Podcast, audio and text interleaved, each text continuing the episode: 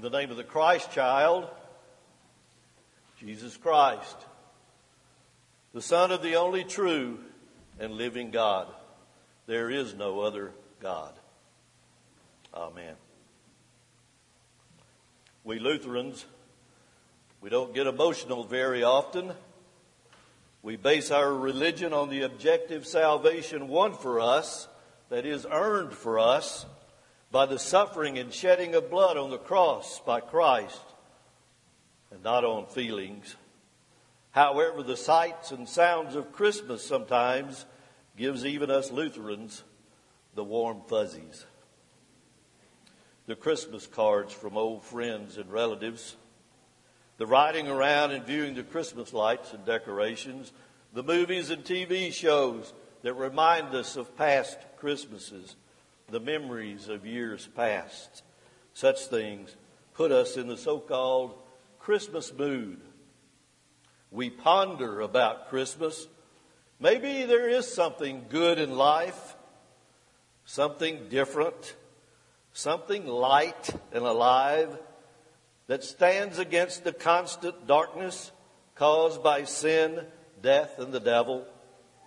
Certainly, the warm fuzzies that come to us around Christmas are built on fictional stories and emotion, but there is one scenario that is different.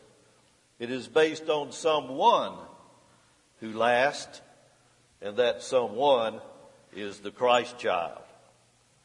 The scene described in Luke chapter 2 brings warm, warm fuzzies to us based on something real and lasting. Quoting, and she brought forth her firstborn son and wrapped him in swaddling clothes and laid him in a manger because there was no room for them in the inn. You see, he came into a dark world. The welcome, the welcome lights at the motels were out in Jerusalem. When Mary and Joseph arrived, arrived in Bethlehem to register for the census and pay their taxes, there was no Motel 6 waiting for them. They spent the night with the creatures native to the area in a rough shelter. During the night, the baby was born. His mother laid him in a manger, a feeding trough for the animals. There was definitely something different here. There was also something different going on with some shepherds in the fields close by. The shepherds were the lower crust of that society. Mothers warned their children not to speak to men who worked as shepherds. They were not to be trusted. They were lower class people. They were, most certainly, these shepherds were tending the sheep and goats that belonged to the temple in Jerusalem, outside the city. But the angels came to these lowly shepherds in the fields in great glory and brightness, frightening them, saying, Fear not, for I bring you good tidings of great joy, which shall be to all people. For unto you, for unto you is born this day in the city of David a Savior, which is Christ the Lord. And this will be a sign unto you.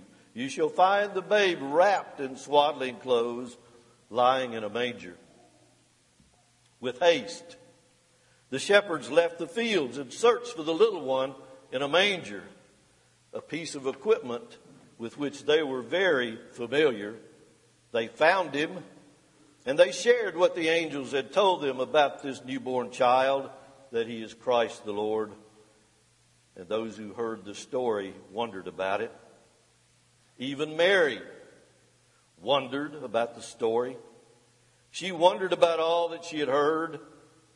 She pondered. She wondered about the angels and shepherds, about God, and about God's Son, and about her Son, and about herself. In reality, she saw her son lying in a wooden manger as he began his life.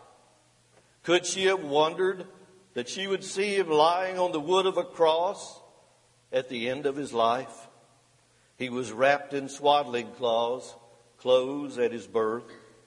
Would she see him wrapped in swaddling clothes again at his death, we are told that Mary pondered all these things in her heart.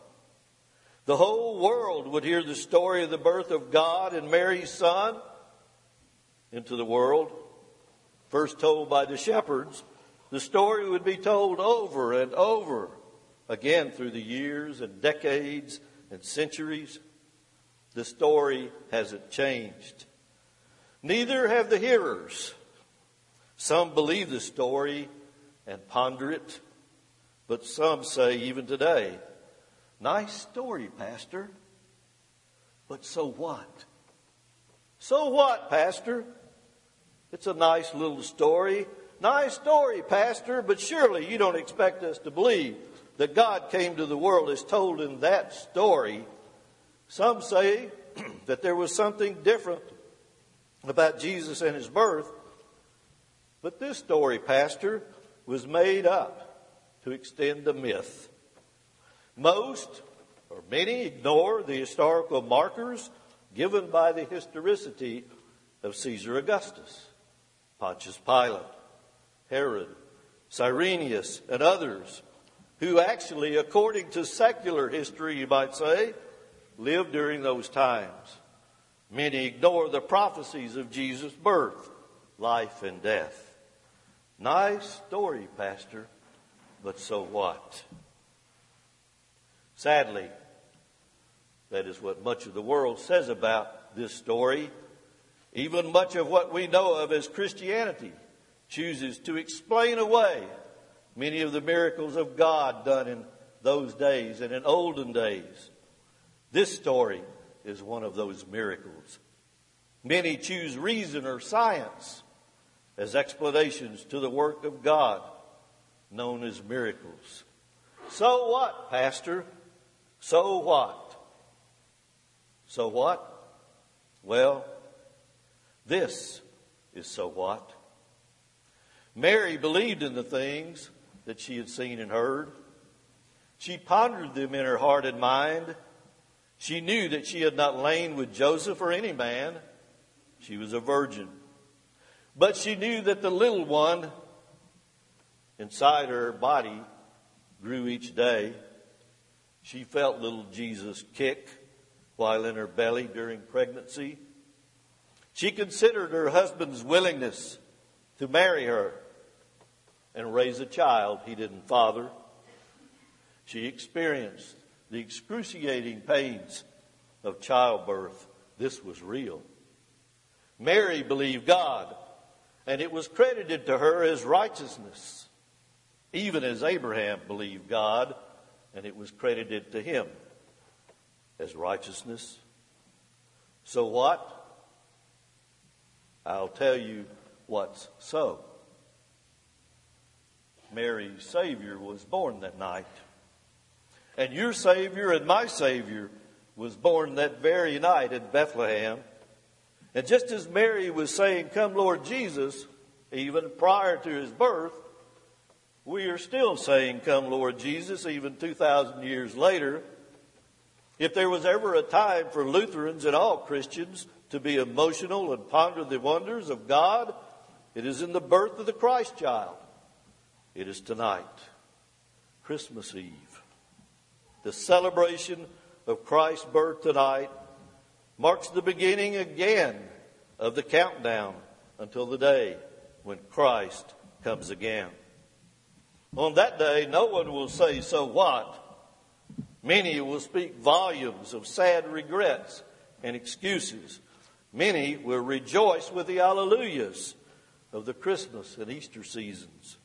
When Christ comes again, all will see that He is the God man God and man.